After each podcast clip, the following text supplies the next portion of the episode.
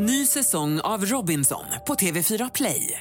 Hetta, storm, hunger. Det har hela tiden varit en kamp. Nu är det blod och tårar. Fan händer just nu. Det. Detta är inte okej. Robinson 2024, nu fucking kör vi! Streama söndag på TV4 Play. Podplay. Hej alla lyssnare! Innan avsnittet börjar så vill vi bara tipsa om att alla avsnitt i denna säsong finns ute redan nu på Podplay. Så vill du inte vänta en vecka mellan avsnitten så tycker vi att du ska gå in på podplay.se eller i appen Podplay och lyssna där helt gratis. Där hittar du bland annat säsongens höjdpunkter som ljudet The Bloop och sjörövarskatten på Oak Island. Nu börjar avsnittet. Du presenteras nu för obekräftad information. I avsnittet får du höra om konspirationsteorier och varför vissa människor tror på dessa. Var därför kritisk till materialet som bygger på fiktion, åsikter och vinklad fakta.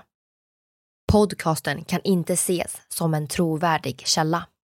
Obviously, a very disturbing live shot there. That is the World Trade Center, and we have unconfirmed reports this morning that a plane has crashed into one of the towers of the World Trade Center. This is certainly the worst and most coordinated single attack in the history of the United States.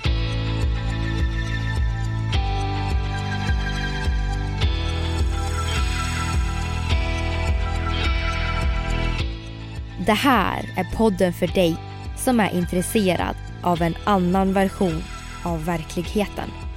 En version som tar upp alternativa teorier, mystiska sammanträffanden och diskussioner om vad som kan vara sant. Mitt namn är Vivi. Och mitt namn är Aida. Och det här är konspirationsteorier.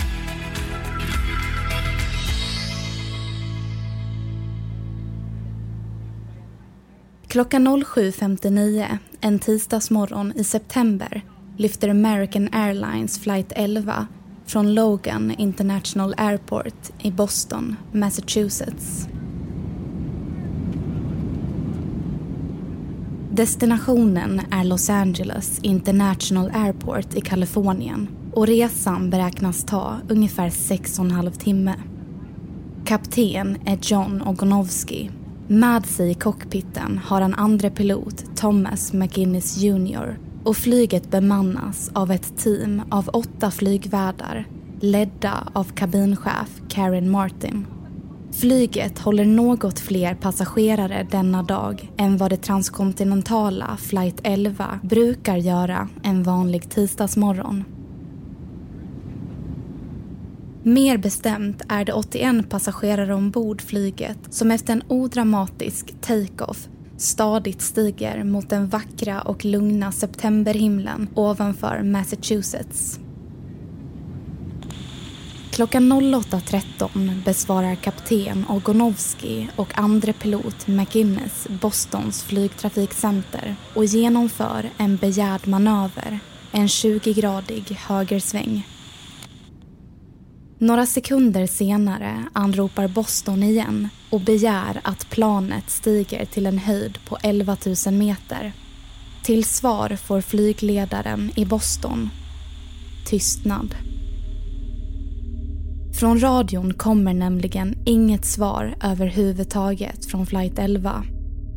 Klockan 08.16 slutar flight 11 att stiga och planar ut på 8800 meter. Strax därefter avviker planet från den planerade rutten.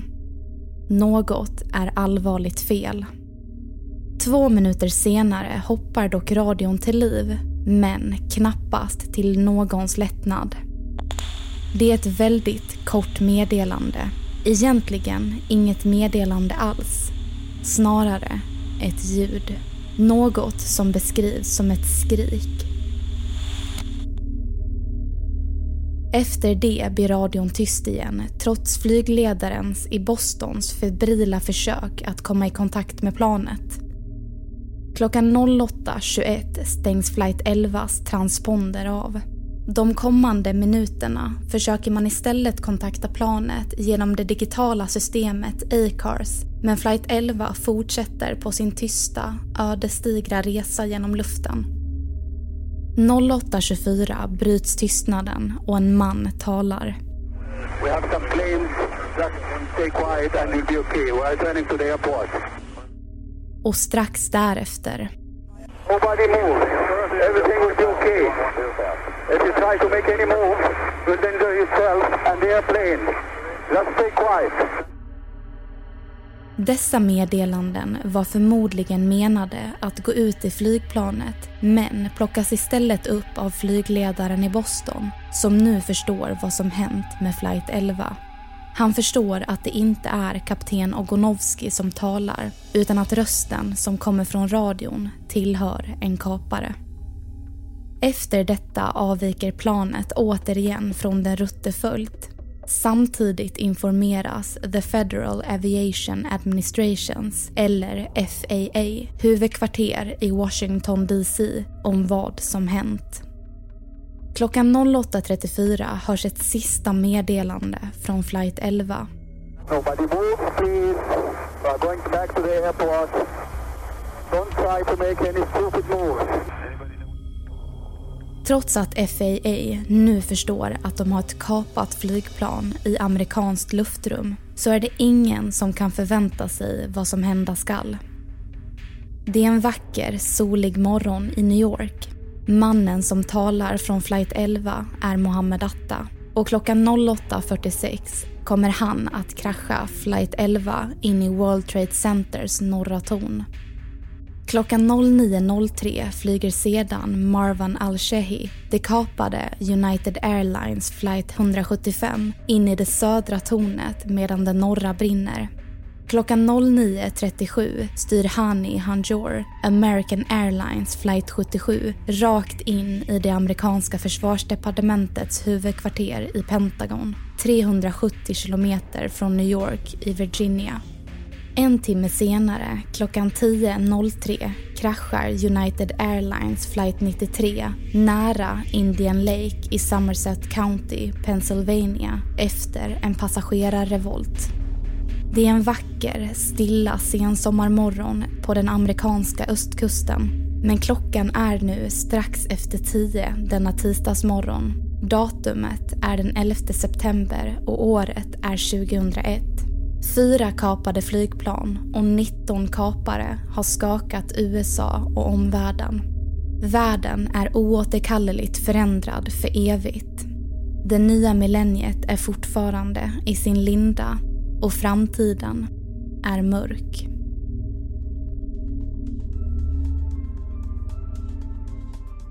I de kommande avsnitten så kommer vi att diskutera denna hemska dag. Ni kommer få höra faktan och få höra om hur den där septembermorgonens konsekvenser fortfarande går att känna än idag. Ni kommer såklart även att få höra teorierna.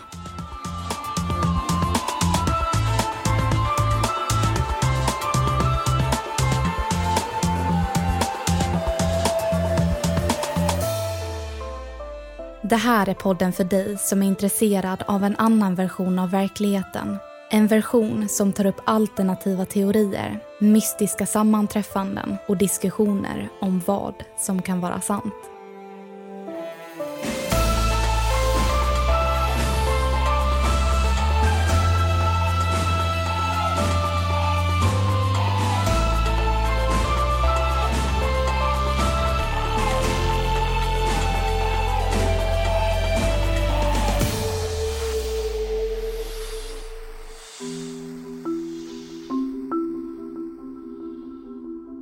Attacken den 11 september kommer därefter att bli känt helt enkelt som 9-11 och efter dådet kommer antalet offer att beräknas till 2977 med över 6 000 personer skadade.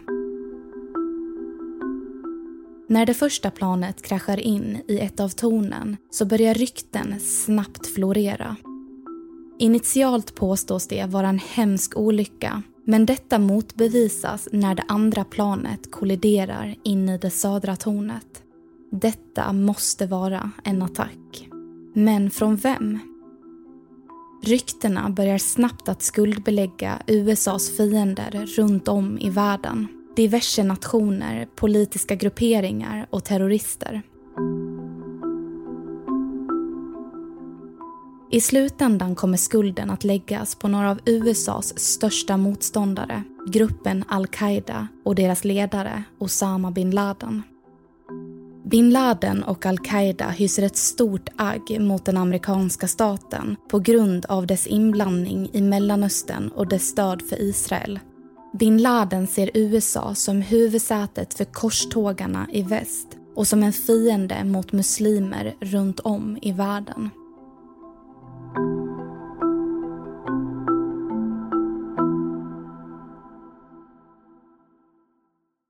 Osama bin Laden föds 1957 till en välbärgad och inflytelserik familj i Saudiarabien. Han växer upp i staden Jeddah och kommer senare att studera ekonomi vid King Abdulaziz University efter sina studier, vid 22 års ålder, reser bin Laden till Pakistan där han tillsammans med teologen och jihadisten Abdullah Assam koordinerar stöd till islamistiska motståndsgrupper i Afghanistan som samma år invaderats av Sovjetunionen i ett försök att stödja den kommunistiska regimen. Operationen finansieras delvis av underrättelsetjänster som amerikanska CIA genom pakistanska ISI. Det Sovjet-afghanska kriget blir grogrunden för den man bin Laden kommer att bli. Och under krigets gång tar bin Laden en allt mer central roll. Han bygger läger i Pakistan där muslimska volontärer runt om i världen tränas och senare byggs läger även i Afghanistan för soldater som är lojala till honom personligen. I slutskedet av kriget leder en dispyt över taktik och vilken roll bin Laden och hans arabiska soldater ska ta till en splittring mellan bin Laden och teologen Assam. Den man som på sätt och vis agerat som bin Ladens mentor under denna period. Det är ur denna splittring al-Qaida föds runt 1988. Året därefter lämnar sovjetiska soldater Afghanistan och bin Laden återvänder till Saudiarabien. En hjälte i ögonen hos många i den arabiska och muslimska världen.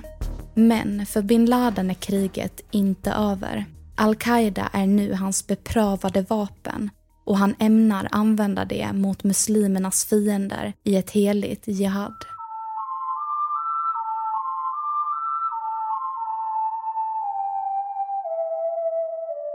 Ny säsong av Robinson på TV4 Play.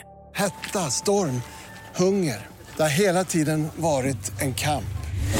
Nu är det blod och tårar. Fan händer just det. Det är detta inte okej. Robinson 2024, nu fucking kör vi! Streama söndag på TV4 Play. Ett poddtips från Podplay.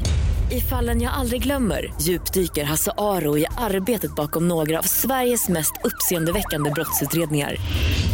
Går vi in med hemlig telefonavlyssning och, och då upplever vi att vi får en total förändring av hans beteende. Vad är det som händer nu? Vem är det som läcker? Och så säger han att jag är kriminell, jag har varit kriminell i hela mitt liv men att mörda ett barn, där går min gräns. Nya säsongen av Fallen jag aldrig glömmer på Podplay.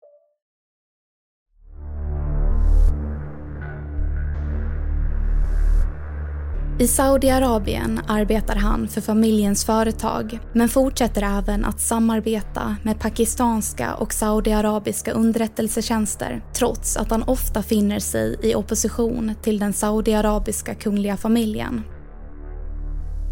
Under denna period fortsätter även bin Laden att engagera sig politiskt, ekonomiskt och militärt i Mellanöstern. Från norr väcks dock ett nytt hot när Irak under Saddam Hussein 1990 invaderar Kuwait. Detta ställer Saudiarabien i en hotad position och kommer även att bli spiken i kistan för relationen mellan den kungliga familjen och bin Laden när de väljer att acceptera hjälptrupper och militärt stöd från USA hellre än att förlita sig på bin Laden och hans radikala soldater i al-Qaida. Bin Laden argumenterar i öppenhet mot beslutet och det faktum att amerikanska soldater kommer att befinna sig i Saudiarabien. I hans ögon har han spenderat de senaste tio åren med att bekämpa och besegra icke-troende i Afghanistan bara för att återvända hem till där samma fiender, dock från väst istället för öst, nu bjuds in i muslimernas heliga land. De två heligaste städerna, Mecka och Medina, tillhör muslimerna och landet därom borde endast försvaras av muslimer. Bin Ladens motstånd leder till slut till hans exil och utvisning från kungariket. Runt samma tid hittar FBI planer för flera olika terroristattacker i en räd i New Jersey hemma hos en man kopplad till al-Qaida. Samma man kommer 1993 att bomba World Trade Center.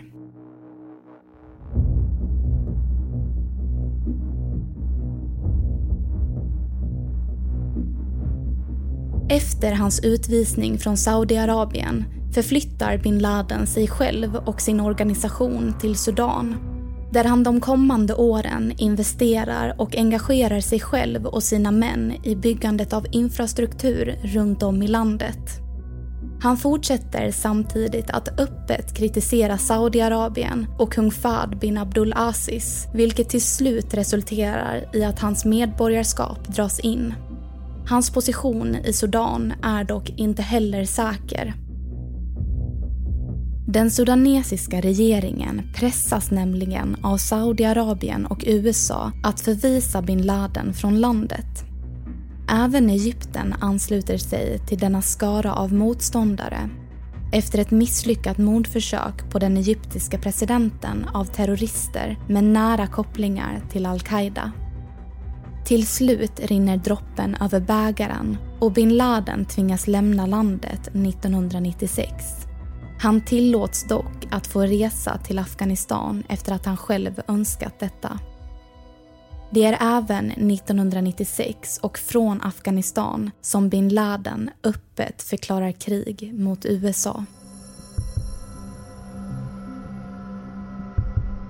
Efter denna krigsförklaring eskalerar bin Laden och al-Qaida sin verksamhet. 1997 genomförs Luxor-massakern i Egypten Majoriteten av offren är turister och även schweiziska medborgare. Den schweiziska polisen fastslår senare att bin Laden finansierat attacken.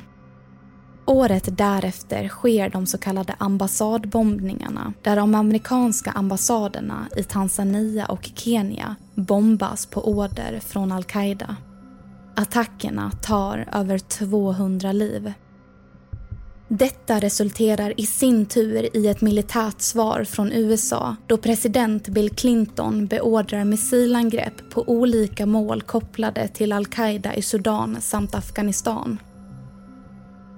Under samma period allierar bin Laden sig själv med talibanerna i Afghanistan och erbjuder dessa sitt stöd i form av al-Qaida-militanter. Talibanerna är den grupp som kommit att anta en dominant roll i det inbördeskrig som förts i Afghanistan sedan sovjetiska trupper lämnat landet och den kommunistiska regimen fallit. Många av talibanerna har undergått både militär och religiös skolning i grannlandet Pakistan där bin Laden var verksam och många av dem är även veteraner från diverse islamistiska falanger av Mujahedin-rörelsen under det väpnade motståndet mot sovjeterna. 1999 sätter FBI bin Laden på sin Top 10 Wanted-lista. Detta leder oss slutligen till 2001 och attacken den 11 september till en början förnekar bin Laden att det är al-Qaida som ligger bakom attacken. Men han kommer de följande åren att erkänna dådet via diverse video och ljudklipp som senare sprids av media. I ett klipp från 2004 talar bin Laden direkt till amerikanska medborgare och erkänner sig ansvarig för attacken och talar bland annat om sina motiv. Till exempel ska attacken mot World Trade Center ha inspirerats av Israels agerande i Libanon under det då pågående inbördeskriget. I ett klipp från 2006 ses även bin Laden planera attacken tillsammans med bland annat två av kaparna.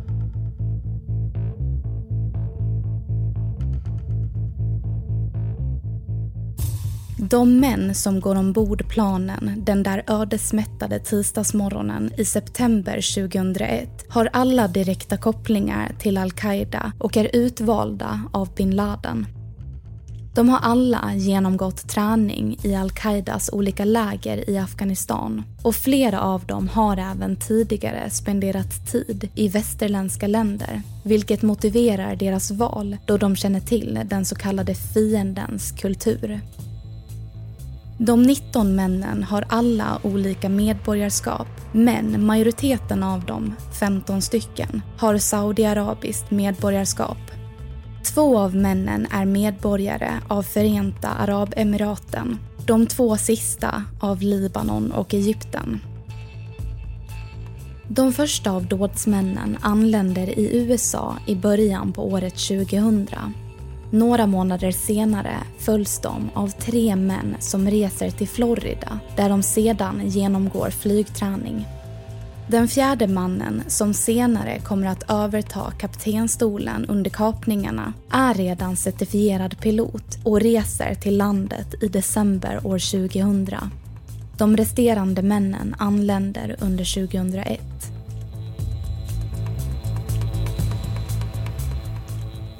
Männen är uppdelade i fyra grupper med en pilot tilldelad varje grupp. De övriga männens roll är att kontrollera passagerare och besättning samt att ta besittning över planen och se till att piloterna tar sig in i cockpiten.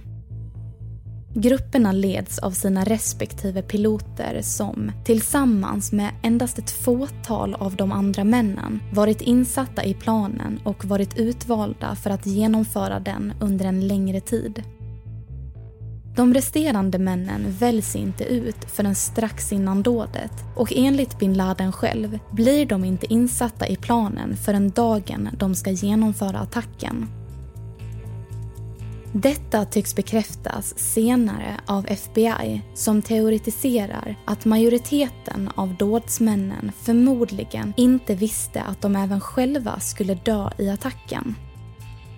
Detta motiveras bland annat av det faktum att de flesta av männen inte ordnat med ett testamente. Grupperna är uppdelade i fem man per plan förutom gruppen ansvarig för flight 93 som består av fyra.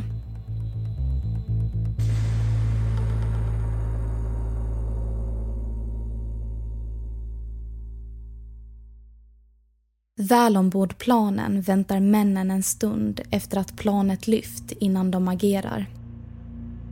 Utrustade med knivar attackerar de besättning samt passagerare och tar kontroll över planen genom att antingen bryta sig in i cockpiten eller genom att tvinga sig till en flygvärds cockpitnyckel.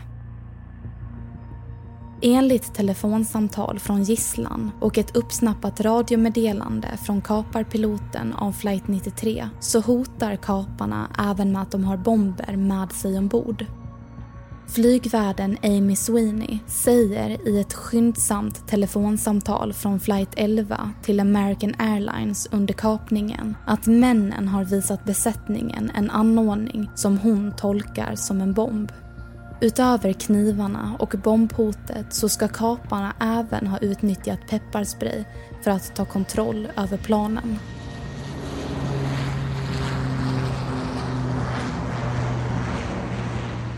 Tre av de kapade planen kommer senare att nå sina mål då de styrs in i de båda World Trade Center-tornen samt Pentagon.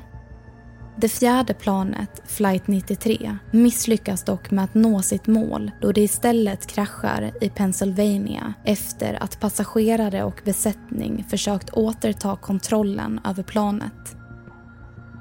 Dess tilldelade mål är okänt men i förhör med två män som ska ha planerat attacken så var målet Kapitolium vilket överensstämmer med planets kapade flygriktning mot Washington DC.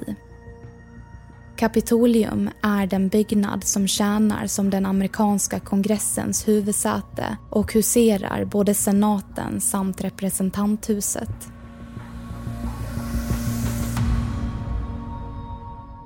–72 timmar efter attackerna går FBI ut med att kaparna har identifierats. Den 27 september släpps en lista med bilder på och information om de 19 männen. Attackerna leder till enorm förstörelse, framförallt i New York och i området runt World Trade Center som kommer bli kallat Ground Zero. Utöver de så kallade tvillingtornen så skadas flera andra byggnader. Två byggnader, som var delar av World Trade Center-komplexet, raseras helt av skadorna de erhåller. De två byggnaderna är Marriott Hotel, eller World Trade Center 3, som förstörs i och med att tornen kollapsar. Samt kontorsbyggnaden World Trade Center 7 som kollapsar senare på kvällen på grund av strukturella skador efter att byggnaden insides fattat eld. Samtliga byggnader inom komplexet kommer senare att rivas på grund av omfattande skador. Bortsett från World Trade Center-komplexet så kommer, runt tio år senare, även Fifterman Hall en campusbyggnad för Borough of Manhattan Community College att demoleras då miljön bedöms som toxisk med höga nivåer av asbest och mögel. Utvecklingen av denna miljö attribueras till skador som byggnaden led då World Trade Center 7 kollapsar på andra sidan gatan. En annan del av New Yorks skyline som förloras till attacken den 11 september är skyskrapan Deutsche Bank Building Vissa delar av byggnaden förstörs helt då det södra tornet kollapsar. Resten bedöms senare som ej räddningsbar. Också denna byggnad kommer att bedömas som toxisk på grund av kontaminerat material från World Trade Center som återfinns i byggnaden. Vid demoleringsarbetet finner arbetare benfragment och mänskliga kvarlevor, vilket hindrar rivningsarbetet. Arbetet kommer att pågå mellan 2004 till 2011 efter flera förhinder. Flertalet andra byggnader lider också skador men kommer senare att restaureras. World Trade Center-komplexet, eller Ground Zero, kommer i sin tur senare att återbyggas med början i 2006.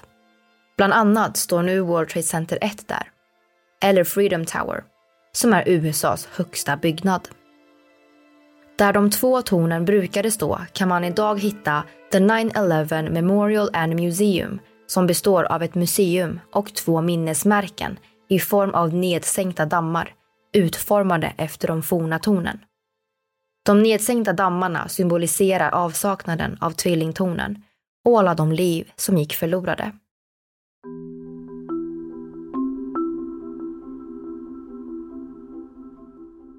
I Arlington, Virginia strax utanför gränsen mot Washington DC, där flight 77 kraschar in i Pentagon, så är skadan lindrigare på grund av avsaknaden av närliggande byggnader. Pentagon, döpt efter den femsidiga utformningen på byggnaden, lider dock större förödelse då planet penetrerar den västra sidan vilket leder till delar av sektionens kollaps. Vissa delar av planet penetrerar så djupt som 94 meter. Där planet slog in i Pentagon står idag The America's Heroes Memorial och ett kapell.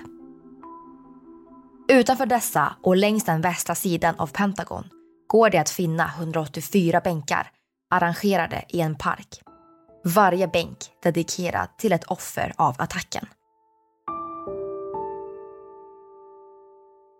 Tio år efter attacken invigs även en minnesplats i Somerset County, Pennsylvania.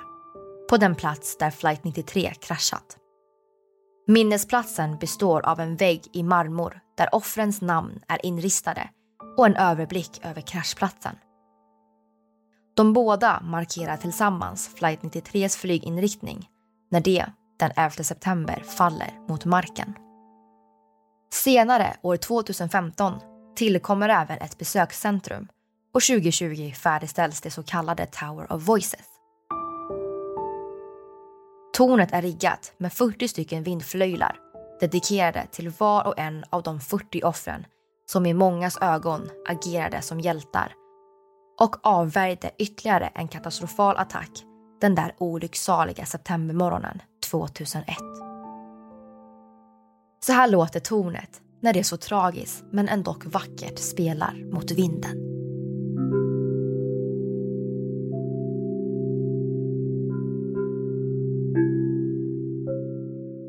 Strax efter det att World Trade Center-tornen i New York träffas så ges order till amerikanska stridspiloter att lyfta. Kaoset regerar och piloterna vet inte vad som händer eller vart de ska. Flera av deras plan saknar bestyckning och ett antal piloter tvingas acceptera att de kommer behöva använda sina egna flygplan som vapen medan de stiger mot himlen. I ett klipp vi nu ska lyssna på så kan vi höra hur en av piloterna beskriver just detta. Sass and I were willing to give our lives that day. We took off knowing that if we were successful in our mission that we would not be coming back. Samtidigt stängs amerikanskt luftrum och internationella flyg på väg till amerikanska flygplatser nekas inträde. Passagerare runt om i världen befinner sig strandsatta då deras flyg ställs in eller omdirigeras. USA aktiverar krisplaner och ledare evakueras till säkra platser eller skyddsrum. I New York påbörjar räddningspersonal ett av de största sök och räddningsuppdrag i landets historia. Samtidigt som brandmän febrilt försöker kontrollera den eldstorm som etablerat sig. Det kommer att ta dem cirka tre månader innan den sista elden släcks. De kommer dock snart att stödjas av poliser, brandmän, sjukvårdare och annan personal som reser till New York från landets alla hörn för att bistå i arbetet. Endast ett tjugotal överlevare kommer att hittas bland rasmassorna. De flesta av dessa kommer senare att gå bort på grund av sina skador.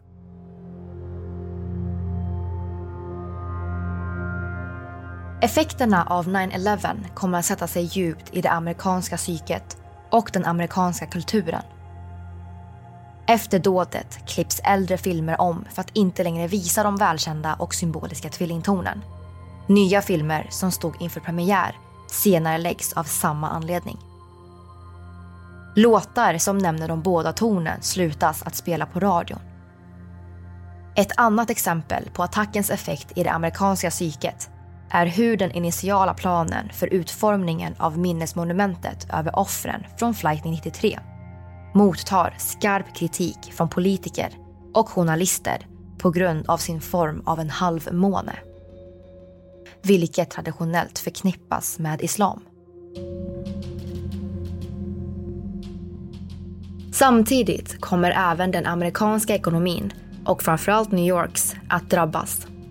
Den amerikanska börsmarknaden hålls stängd fram till den 17 september och faller ungefär en och en halv triljon i samlat värde. New Yorks GDP estimeras senare ha sjunkit med cirka 27 miljarder resterande 2001 och hela 2002. Samtidigt kommer USAs svar till attacken att bli kostsamt då miljarder av extra dollar går till myndigheter och insatser dedikerade till Homeland Security. Till detta tillkommer även, senare, kostnader för de krig som USA kommer att leda in i Mellanöstern.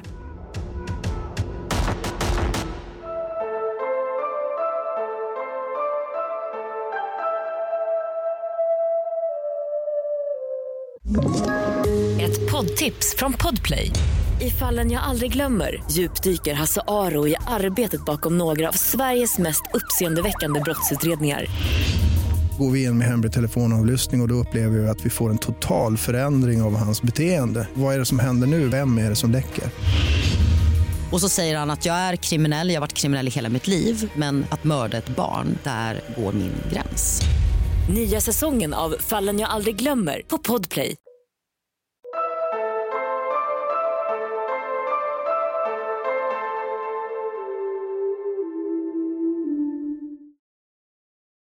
Attacken kommer även indirekt att påverka landets muslimska befolkning då hatbrott mot muslimer, araber och andra med ursprung i Mellanöstern skjuter upp. Enligt vissa beräkningar kommer det 2001 att rapporteras tio gånger fler hatbrott mot dessa grupper. Dessa kommer senare att sjunka, men en beräkning gjord 2015 visar på att hatbrott mot främst muslimer ligger fem gånger högre än vad de gjorde innan attacken den 11 september. Även omvärlden reagerar såklart på attacken med ett överväldigande stöd för det drabbade USA. Attentatet kommer de kommande åren att leda till att länder runt om världen stärker sin lagstiftning, utökar sina underrättelsetjänster samt etablerar antiterrorinitiativ. Men kanske framförallt sker detta starkast i Europa. Endast ett fåtal länder antar en oppositionell roll. Ledande bland dessa Saddam Husseins Irak, som strax efter attacken kommenterar The American cowboys are reaping the fruit of their crimes against humanity. Sen tidigare har Irak varit i öppen strid med amerikanska soldater under invasionen av Kuwait och Gulfkriget och har sedan dess legat under sanktioner förespråkade av den amerikanska administrationen. Men andra traditionellt amerikanska motståndare antar istället en mer sympatisk ton. Bland dessa Iran och Afghanistan samt bin Ladens hemland, Saudiarabien.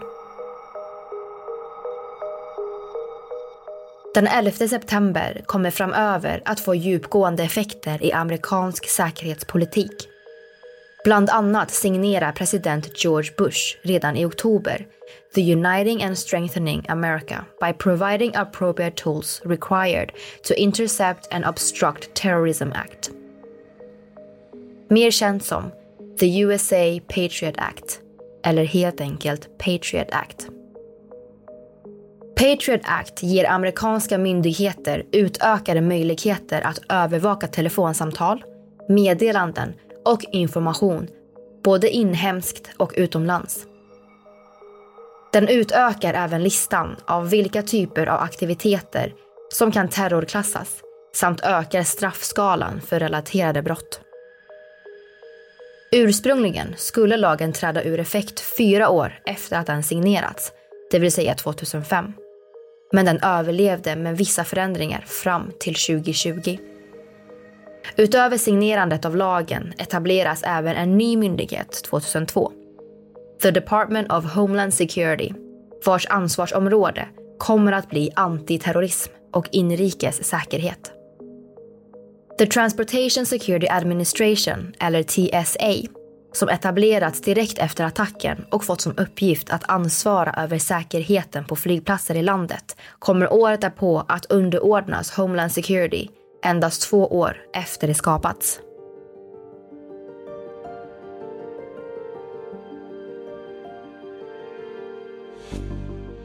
Innan attacken och det att TSA skapas så låg säkerhetsansvaret på flygplatsen och flygbolagen själva. Vilket kom att kritiseras efter att de 19 terroristerna tillåtits borda planen och dessutom med vapen. År 2002 öppnas även det som kommer att bli ett av USAs mest ökända fängelser på den amerikanska militära förläggningen Guantanamo Bay Naval Base. Mer känt som Guantanamo Bay, eller helt enkelt Gitmo. Basen och fängelset ligger på ön Kuba och huserar misstänkta terrorister samt krigsfångar. Det faktum att basen ligger på Kuba kommer i framtiden att leda till flertalet tvister, argument och konflikter. Bland annat så säger sig USA ha rätt till basen då de hyr den av Kuba. Men detta erkänns inte av den kubanska regeringen. De anser att basen och marken den ligger på är ockuperad av den amerikanska militären. USA å andra sidan erkänner inte det kubanska styret sedan den kubanska revolutionen men erkänner ändå att basen ligger utanför amerikanskt territorium. År 2002, när fängelset öppnas, betyder detta att varken amerikanska eller kubanska lagar gäller på basen och det som sker där, därav i princip inte är bundet till några lagar överhuvudtaget. USA kommer att agera mer direkt. I det krigsdrabbade och utsvultna Afghanistan, där bin Laden ska befinna sig, börjar folk att förbereda sig för den amerikanska responsen. De förstår vad som komma skall. Det talibanledda styret går redan dagen efter attacken ut med ett meddelande där de säger We appeal to the United States not to put Afghanistan into more misery because our people have suffered so much. Samtidigt flyr folket mot gränserna till grannländer. Som en efter en stänger dem. Diplomater, biståndsarbetare och volontärer lämnar med flyg eller organiserar sig istället nära gränsen i närliggande länder. Röken och dammet från New York ligger fortfarande på himlen den 14 september när den amerikanska kongressen röstar igenom The Authorization for Use of Military Force Against Terrorists. Detta skrivs sedan under som lag några dagar senare och ger president Bush och kommande presidenter rätten att använda militärt våld mot mål som han anser på något sätt bidragit till attacken den 11 september. USA har attackerats. Nu är det Amerikas tur. Vi kommer strax att höra hur Bush talar inför den amerikanska kongressen den 20 september 2001. The War on Terror har börjat. Our war on terror begins with al-Qaida, but it does not end there. It will not end until every terrorist group of global reach has been found, stopped, and defeated. Ingenstans är detta nya krig tydligare än i just Afghanistan den 7 oktober 2001 då amerikanska och brittiska flygplan bekläder himlen och inleder en bombräd mot olika mål i landet. Några dagar senare invaderas landet av en koalition ledd av USA med målet att hitta bin Laden och dessutom avsätta talibanerna. Två år senare, i mars 2003, kommer the war on terror att nå Irak då amerikanska och andra koalitionstrupper invaderar landet för att motverka terrorism, avsätta Saddam Hussein och neutralisera hans massförstörelsevapen.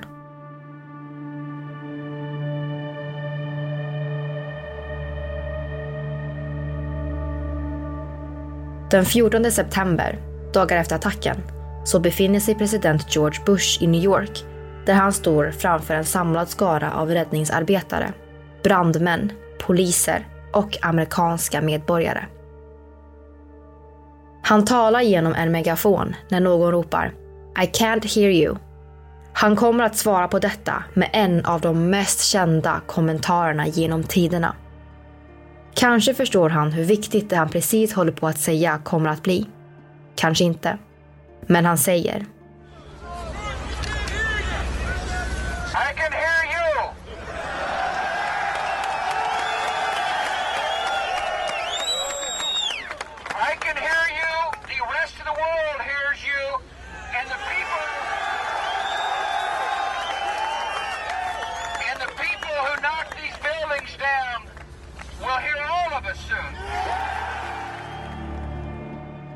Hans tal den 14 september vid ruinerna av de två tornen kommer att bli känd som The Bullhorn Speech.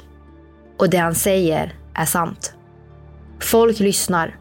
Världen lyssnar. Alla lyssnar. Men mer än så. De pratar. De viskar. De frågar. Det vi hittills pratat om är hur 19 kapare från al-Qaida på order av Osama bin Laden den 11 september 2001 attackerade USA. En attack som ingen förväntade sig. som ingen kunde förutspå. Eller? Var det verkligen så? Denna fråga ställer sig många i det efterföljande kaoset. Det är även en fråga som många fortsätter att ställa, än idag.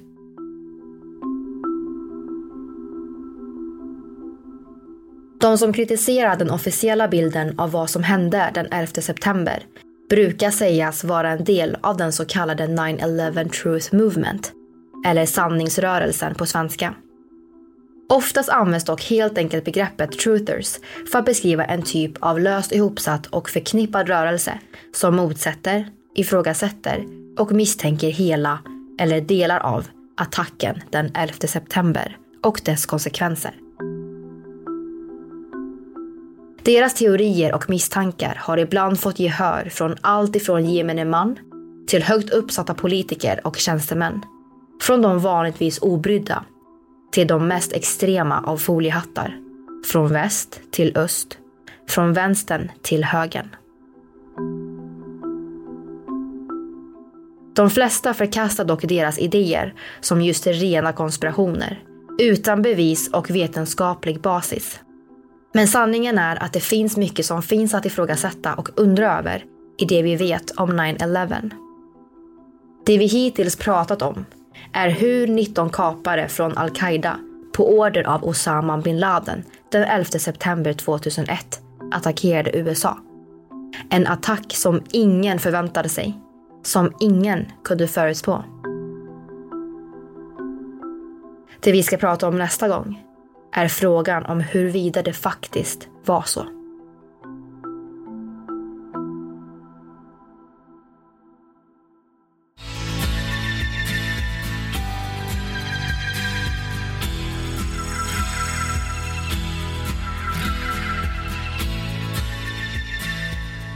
Du har lyssnat på 9-11 del 1.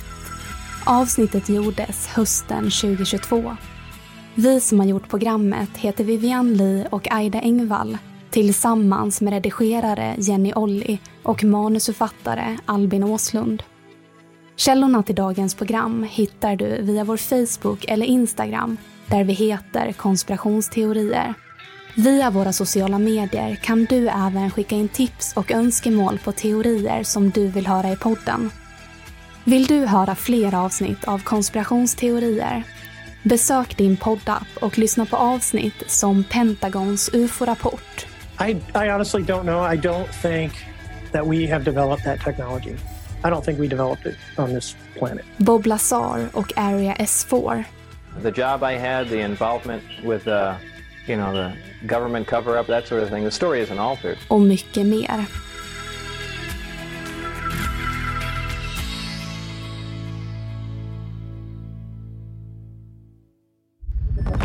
Podplay, en del av Power Media.